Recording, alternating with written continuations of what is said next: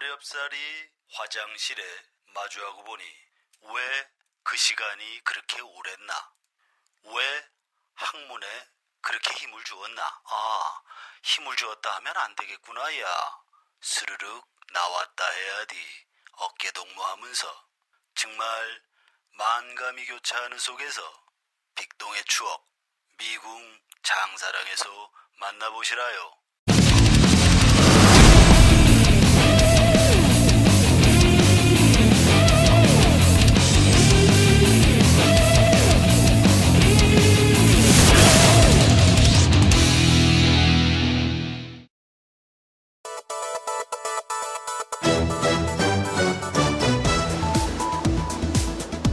나른한 오후 2시 이슈가 범람해도 중심을 잃지 않고 건강하고 정직한 공론의 장이 되겠습니다.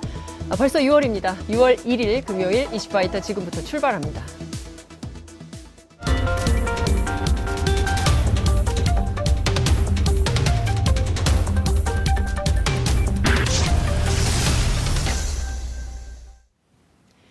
깨어 있는 시민들이 꼭 알아야 할 알찬 브리핑, 깨알알 브리핑 시간입니다. 오늘은 한결의 김한 기자 나오셨습니다. 어서 오십시오. 네, 안녕하세요. 굉장히 오랜만에. 네, 트럼프 2주 때문에. 만에. 트럼프 그러니까요. 때문에 한 주를 건너뛰었습니다. 아, 그러니까 우리가 남의 나라 대통령 때문에 네. 잠도 설치고, 네. 예, 그리고 김한 기자도 한 주를 걸러서 봐야 네. 되고, 어, 밤 트럼프 늦게까지 남의 트, 트위터를 그러니까요. 계속 보고 있어야 돼요.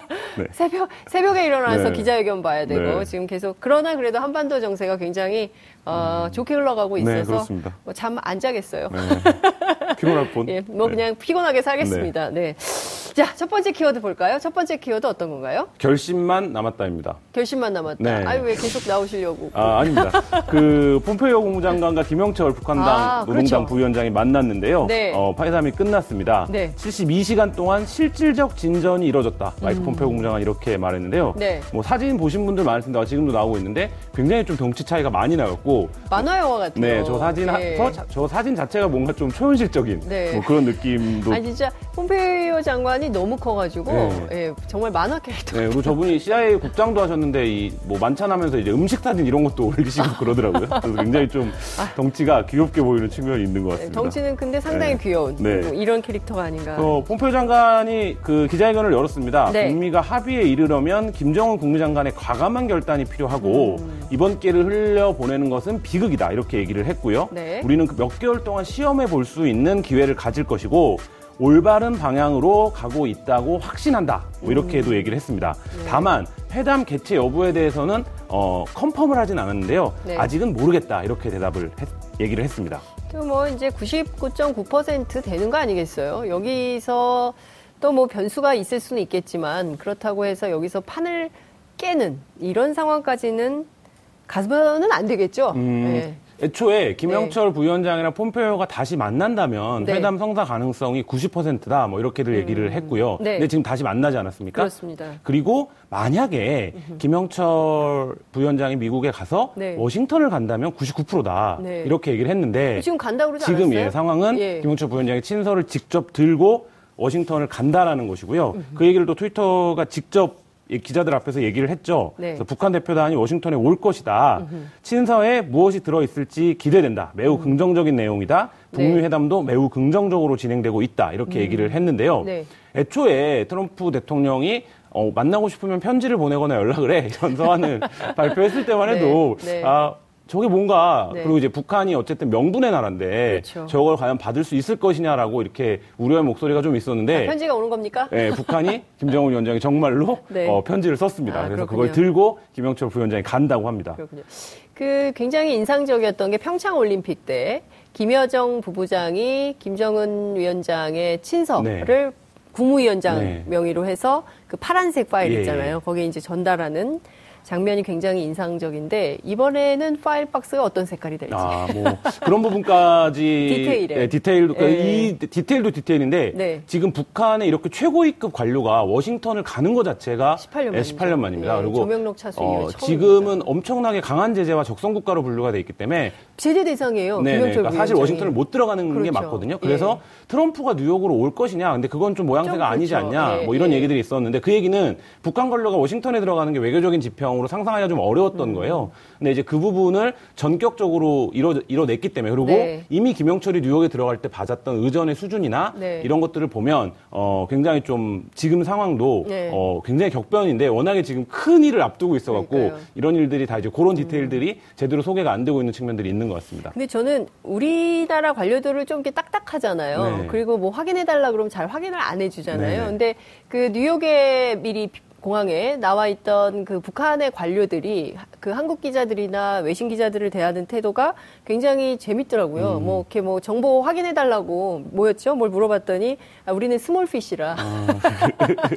잘 모르겠다. 뭐 이런 얘기를 막 하던데 어 굉장히 여유가 네. 있다. 여유가 있고 뭔가 좀 적극적으로 이 판을 좀 풀어보려고 네. 하는 이- 이런 어, 의지 뭐 이런 것이 좀 현장에서도 확인이 되고 있는 게 아닌가 싶어요. 그 이번 이제 외교 전 국면에서 북한이 그동안 이제 미국을 상대해 왔던 네. 국제 외교에서 벼랑 끝 전술, 뭐 샬라미 전술이라고 부르죠. 그렇습니다. 그러니까 이 더 이상 트럼프 스타일에는 통용되지 음. 않는다라는 것이 그 북미 정상회담의 트럼프의 거절을 통해서 좀 그러니까요. 확인이 된 아니 상황에서 저는 그 큰 나라 대통령이 세상에 벼랑 끝 전술이 웬 말입니까? 아, 막상막하예요. 그러니까 네. 지금은 너무 뭐 하루하루가 격변이라서 네. 어, 크게 얘기가 안 되고 있지만 반드시 요 몇 개월에서 트럼프 대통령의 지금 행보가 네. 역사에 뭐꼭 길이 남을 아, 거예요. 길이 남을 걸로 예, 역사의 보여요. 길이 네. 남을 세기적 회담이 될 것입니다.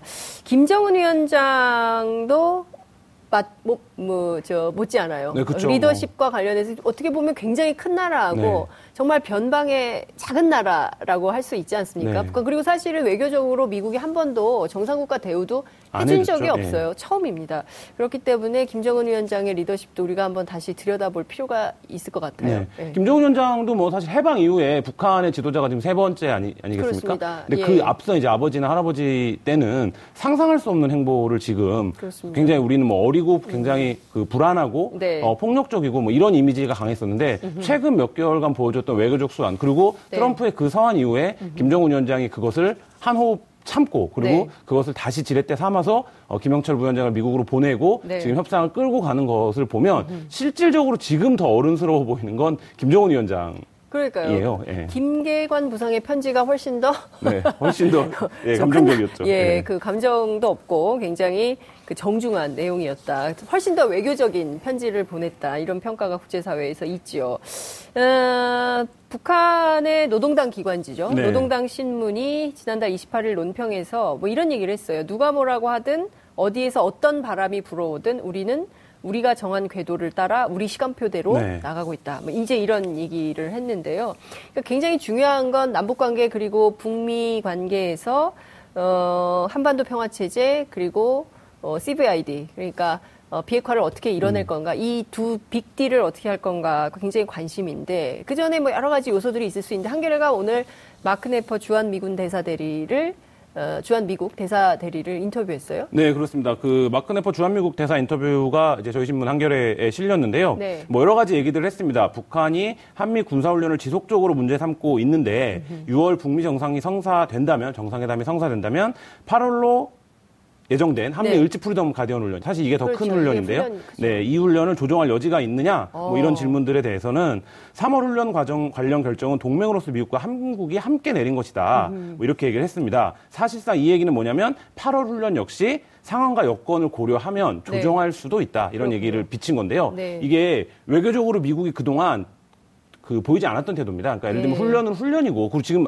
북한은 아직 제재가 풀린 게 아니기 때문에 그렇죠. 이 부분에 대해서 어떤 여지를 열어두는 외교적 음. 화법을 쓰는 것이 자체가 굉장히 큰 태도 변화라고 보여지는데요. 그러니까 네. 6월 북미 정상회담에서 어떤 내용들이 지금 합의가 될지는 아직 구체적으로 모르지만 네. 그 합의에 따라서 8월 훈련 일정도 조정할 수 있다라는 건 군사적인 어떤 행위나 위협 같은 것들을 뭐 보류하거나 네. 중단할 수도 있다. 뭐 이런 얘기가 예. 포함되는 거라서 네. 그러면서 이제 마크 네퍼 그 대사 대리가 무슨 얘기를 했냐면 베트남식 모델 얘기를 음, 했어요. 그러니까 네. 베트남식 모델로 북한이 가는 것의 전제로 네. 비핵화 의제에 대한 이제 확정적 판단을 유보하긴 했지만 네. 북한이 베트남식 모델을 따를 경우에 미국의 지원 가능성 그리고 베트남과 미국의 관계도 음. 네. 그 전에는 적대국이었지만 지금 네, 은 네. 굉장히 좋은 파트너십을 유지하고 있다. 뭐 이런 얘기를 하면서 네. 어, 일각에서 트럼프식이 과연 뭐냐. 그렇죠. 뭐 이거에 대한 얘기를 했는데 베트남식 모델처럼 네. 북한을 어, 개혁 개방으로 이끄는 미국의. 지원 뭐 이런 것들을 처음으로 좀좀 한국에 있는 미국의 고위 관료가 어, 네. 구체적으로 얘기를 했습니다. 근데 지금 굉장히 중요한 게 이 맥스 썬더 훈련 때문에 우리가 어, 굉장히 그 어, 북한에서 어, 문제 삼아가지고 어, 이 맥스 썬더 훈련 자체 때문에 고위급 회담도 취소했다가 오늘 다시 고위급 회담이 열린 네. 거 아니겠어요? 그렇기 때문에 지난 3월에 준해서 훈련을 축소한다면 사실상 옛날에 중국이 얘기했던 쌍중단 있지 않습니까? 뭐 이런 방식으로 군사상으로도 우리가 좀, 어, 뭔가 북한, 남북 관계를 조정할 수 있는 이, 런 여지가 좀 생기게 되는 거네요. 이게 이 인터뷰 굉장히 중요한 인터뷰. 그렇죠. 같은데. 예. 그러니까 지금 북한을 향해서만 계속 뭔가를 요구하는 스탠스거든요. 네, 네. 그러니까 뭐 불가역이냐, 비가역이냐, 뭐 ICBM은 어디까지 폐기할 것이냐, 뭐 일괄적인 폐기냐, 단계적인 폐기냐. 근데 이거 결국엔 북한이 뭔가를 선택해야 된다라는 건데 네. 음. 지금 말씀하신 것처럼 한 미국도 그러면 그에 상응하는 단계적 조치나 혹은 포괄적 조치를 어떻게 해줄 것이냐. 네. 음. 근데 경제 보상은 포괄적으로 해줄 수는 없는 거잖아요. 그렇다라고 하면 결국 북한은 일괄적으로 행동하고 북한은 네. 단계적, 아, 미국은 단계적으로 행동할 그렇죠. 수밖에 없는 것인데 그 부분에 대한 보장도 미국이 해줄 수 있다. 뭐 이런 취지로 이해하면 될 것 같습니다. 2부에서 이제 김용현 교수님 나오실 텐데요. 저희가 좀 더 구체적으로 여쭤보도록 하겠습니다. 자, 두 번째 키워드 볼까요? 긍정 효과 90%입니다. 이슈 파이터가 그래요.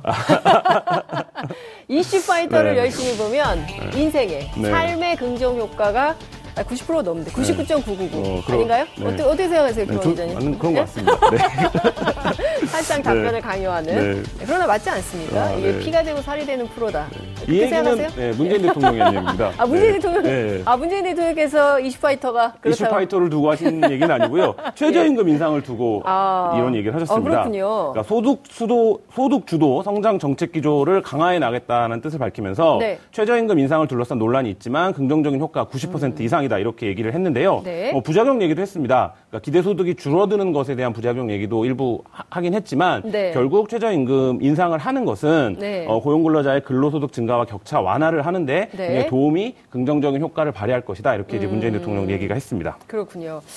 자, 그런데 이 최저임금과 관련해서는 수많은 쟁점들이 지금 살아있는 게 사실입니다. 그렇죠. 리고 어, 정부 안에서도 네. 어, 뭐 이러저러한 논박이 있는 걸로 전해지고 있는데, 에, 무엇보다 지금 그 소득 하위 계층, 그러니까 소득 하위 20% 1분이라고 하죠. 소득 1분위에 있는 이분들에 대한 일종의 생계 대책 같은 거라고 생각합니다. 음. 근데 이 부분에 대해서 정부가 좀 더 주도적으로 어, 공공의 대책을 좀 내놔야 되지 않을까 싶은 생각이 좀 드는데 가장 큰 이유는 양극화 때문에 그래요. 그렇죠. 부자는 더 부자가 되고 네. 음. 가난한 사람은 더 어렵게 되면 이거를 좀 좁히는 양극화 해소를 하고 소득 주도 성장을 하겠다는 게 바로 이제 문재인 정부 이제 촛불 혁명 정신에 따라서 그런 걸 하겠다는 것인데 이 쟁점도 좀 논의가 됐던가요? 네, 그러니까 지금 뭐 만족도 99.9%의 이슈 파이터가 아닌 보수 언론을 보면 이 네. 소득 격차가 한국 사회의 제일 큰 문제인가 싶은 생각이 네. 들 정도로 굉장히 맹공을 퍼붓고 있어요. 아, 왜냐하면 예. 2018년 1분기 네, 네. 가계 동향 조사 결과 가 이제 쟁점인데요. 네. 상위 20%의 가계 소득은 지난해 같은 기간에 비해서 9.3% 상승을 했습니다.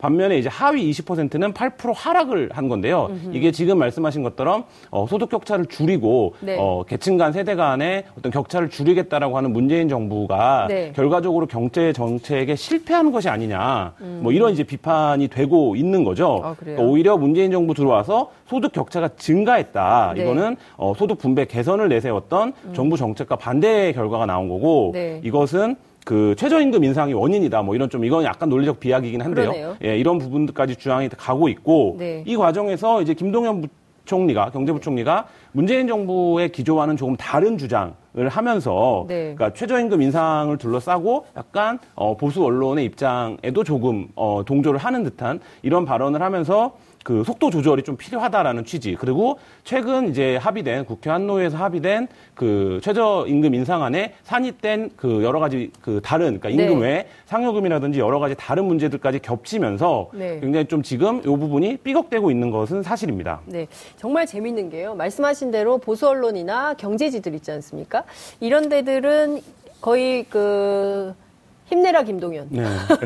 그런 기사가 굉장히 많아요. 그 기재부에게 힘을 강요를- 실어줘야 된다. 예, 문재인 정부의 예. 강요를 이렇게 예. 응원하는 건 굉장히 오랜만에. 어, 심지어 예. 제가 이런 워딩도 봤습니다. 기사 중에 어떤 분이 칼럼을 썼는데요. 청와대 어르신들이 이제는 기재부 얘기를 좀 들어야 된다. 음. 여기서 얘기한 청와대 어르신 누굽니까?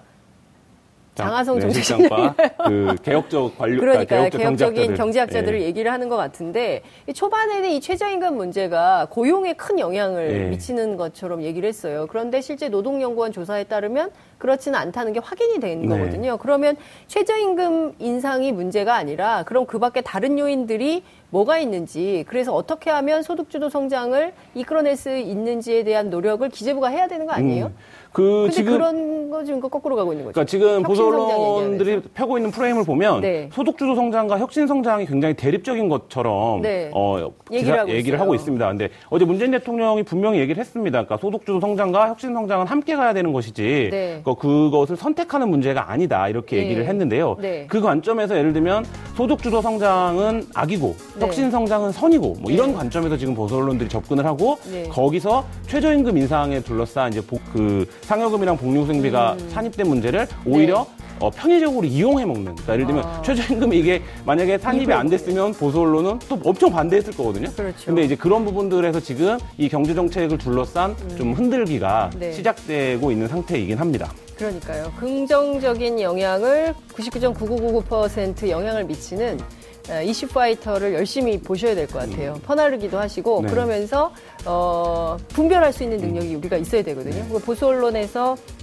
무분별하게 쏟아내는 어, 주의와 쟁점들, 주장들뿐만 아니라 그 반대 의견이 어떤 건지 이것도 좀 어, 면밀하게 봐야 될 것 같습니다.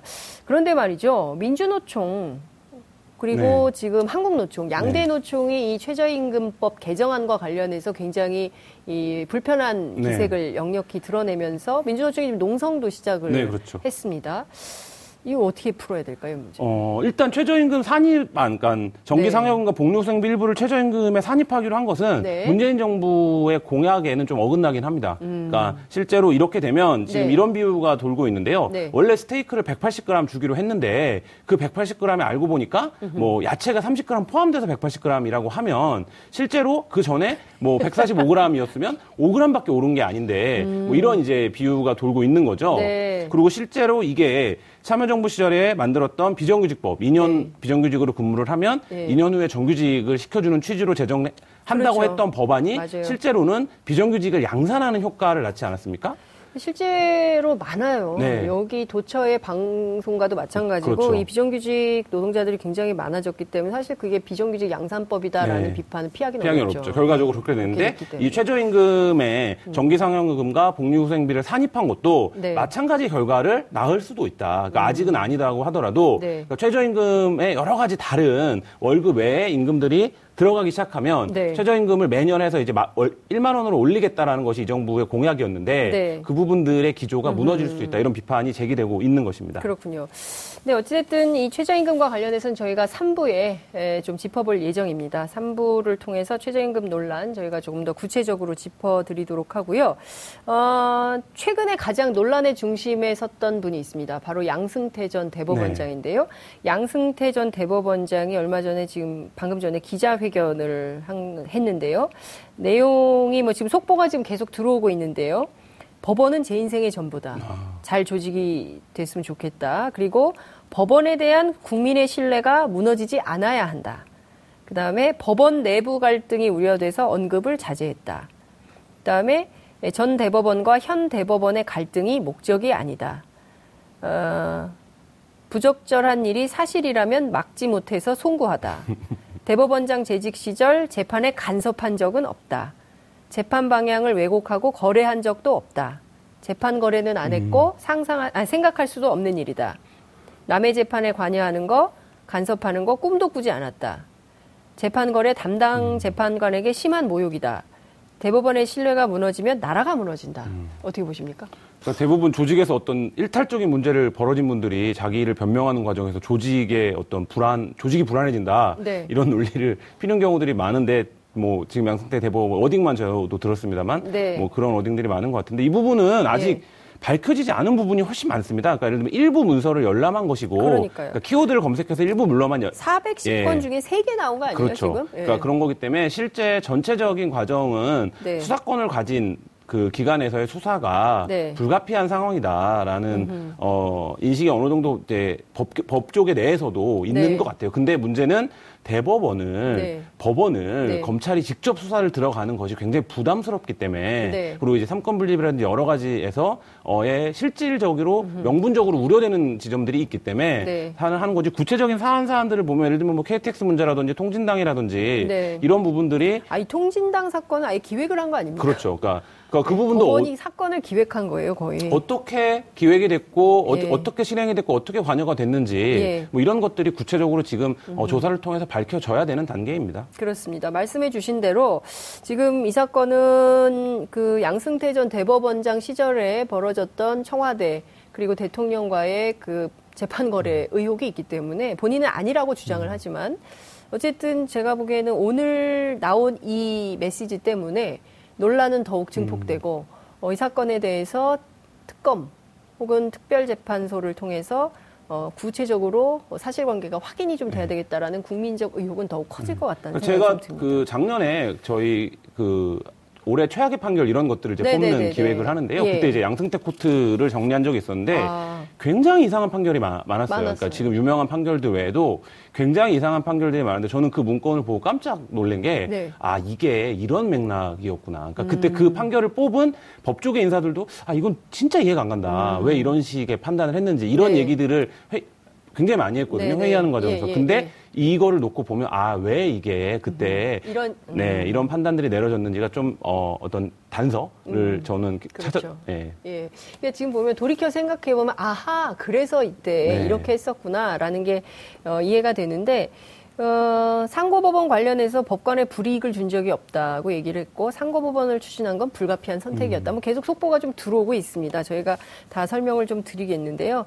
불이익을 받은 법관은 단 한 명도 없다. 뭐 이런 얘기를 하고 있습니다. 어쨌든 오늘 기자회견 때문에 오히려 어, 논란이 더 증폭될 가능성이 매우 높다. 이런 말씀을 좀 드리면서요. 세 번째 키워드 볼까요? 최경환이 사라고 했다입니다. 뭘요? 최경환 이 누구 그 네, 지- 전 지식경제부 장관이었죠. 산업자원부. 네. 빚내서 집 사라고 이렇게 집산 그렇죠. 사람들 네. 이따 어떡합니까? 큰일 났습니다 이거. 감옥에 네. 계시긴 한데요. 아 지금 감옥에 있죠? 네, 네. 예. 뭘로 감옥에 갔죠? 어, 아, 제가 지금 정확하게 혐의 이름이 기억이 안 나는데. 특활비로 특활비죠. 예, 갔죠. 맞아요. 예, 국정원 특활비로 갔는데 또 딴 게 나왔군요. 네. 이분은 사실 핵심적으로 받았던 혐의는 자원외교 관련된 혐의입니다. 맞습니다. 그러니까 자원외교 관련해서 이분의 이름이 끊임없이 등장을 하는데요. 네. 산업자원부 내부 문서가 공개가 됐는데 네. 하베스트 얘기는 많이 들어보셨을 거예요. 네, 네, 네, 석유공사에서 날. 4조 5천억 네. 원을 투자하고 무려 지금까지 누적 적자가 4조입니다. 네. 그러니까 이 하나의 프로젝트로 8조 5천억 원을 석유공사가 날려먹은 건데요. 이 사업을 어, 최경환 네. 당시 지식경제부 장관이 네. 직접 사라고 했고 이 내용을 VIP에 보고했, 어, 보고한 정황이 드러난 산업자원부 내부 문서가 공개가 됐습니다. 여기서 얘기하는 VIP는 이명박 전 대통령을 얘기하는 건가요? 그렇죠. BH라는 문건이 문구가 들어있는 걸로 봐서요. 아. 네. 그리고 업무 보고 시 VIP께서 대형화 필요성을 언급했다. 근데 이 이런 의문들 많이 갖고 계세요. 음. 네. 석유공사, 가스공사, 광물자원공사가 네. 왜 이명박 정부 초기에 예, 예. 음. 그렇게 돈을 많이 날려 먹었는가? 얘가 핵심적으로 예, 날려 먹었는가? 네. 이건 뭐 날려 먹었다고 표현할 수밖에 없는 금액들인데요. 날렸는가? 날렸는가? 방송에 부적합 용어 네, 쓰시는 네. 말이에요. 날렸는가? 날렸는가. 예. 그래서 그 그때 이 공사 관계자들을 만나면 한결같이 하는 얘기가 뭐냐면 네. 대통령이 대형화 필요성을 언급을 했었다. 그래서 음. 그 전까지는 탐사나 개발 이런 업무에 전문성이 있었는데 네. 이명박 정부 들어와서 사업을 대형화하고 운영까지 맡아라. 아하. 그걸로 기간 평가를 하겠다. 네. 이런 이제 지시들을 계속 받은 거고 그 지시를 내린 데가 최경환 장관이 있던 지식경제부에서 네. 지시를 내린 거고 요 네. 하베스트 같은 경우에는 지금 산자부 내부 자료로만 보면 네. 직접 하라고 했다는 거예요. 그러니까 그 음. 금액이나 이런 그러니까 이 하베스트 인수가 어떻게 되냐면 간략하게 말씀드리면 네. 시장가가 2, 2조 5천억 원에 나와 있었습니다. 네. 근데 그거를 4조 5천억 원에 사는데 44일이 걸려요. 그렇죠. 예, 그 사실, 그니까, 한, 한 달여의 검토를 거쳐서 시장가의 사실상 두 배를 주고 이걸 산 건데, 네. 그 사고 나서 보니, 어, 유- 갖고 있던 시설도 이미 쓸 수 없는 시설이었고, 그래서 추가로 들어간 돈이 대략 한 4조 원 정도. 네. 그리고 실제로 거기서 회수한 돈은 거의 없는 것으로, 뭐 예. 지금 이렇게 이제 정리가 된 사업이죠. 어, 그렇군요. 지금 보면 사실 이 사건으로 당시에 에, 강용환 사장인가요? 네. 어, 이분이 조사도 받고 강용환 사장이 구속도 됐었나요? 음, 네, 재판을 받았고. 재판도 받고 됐습니다. 구속이 예. 됐었죠. 네. 그런데 실제로 보면 이 사장 단위에서 책임질 일이 아니라 최경환 당시 경제부총리 그리고 또 이명박 대통령 네. 그리고 또 한 분 계시잖아요. 이상득 의원. 이상득 의원이 네. 바로 형님이죠. 네. SD라고 SD. 하는데 그러면 사실상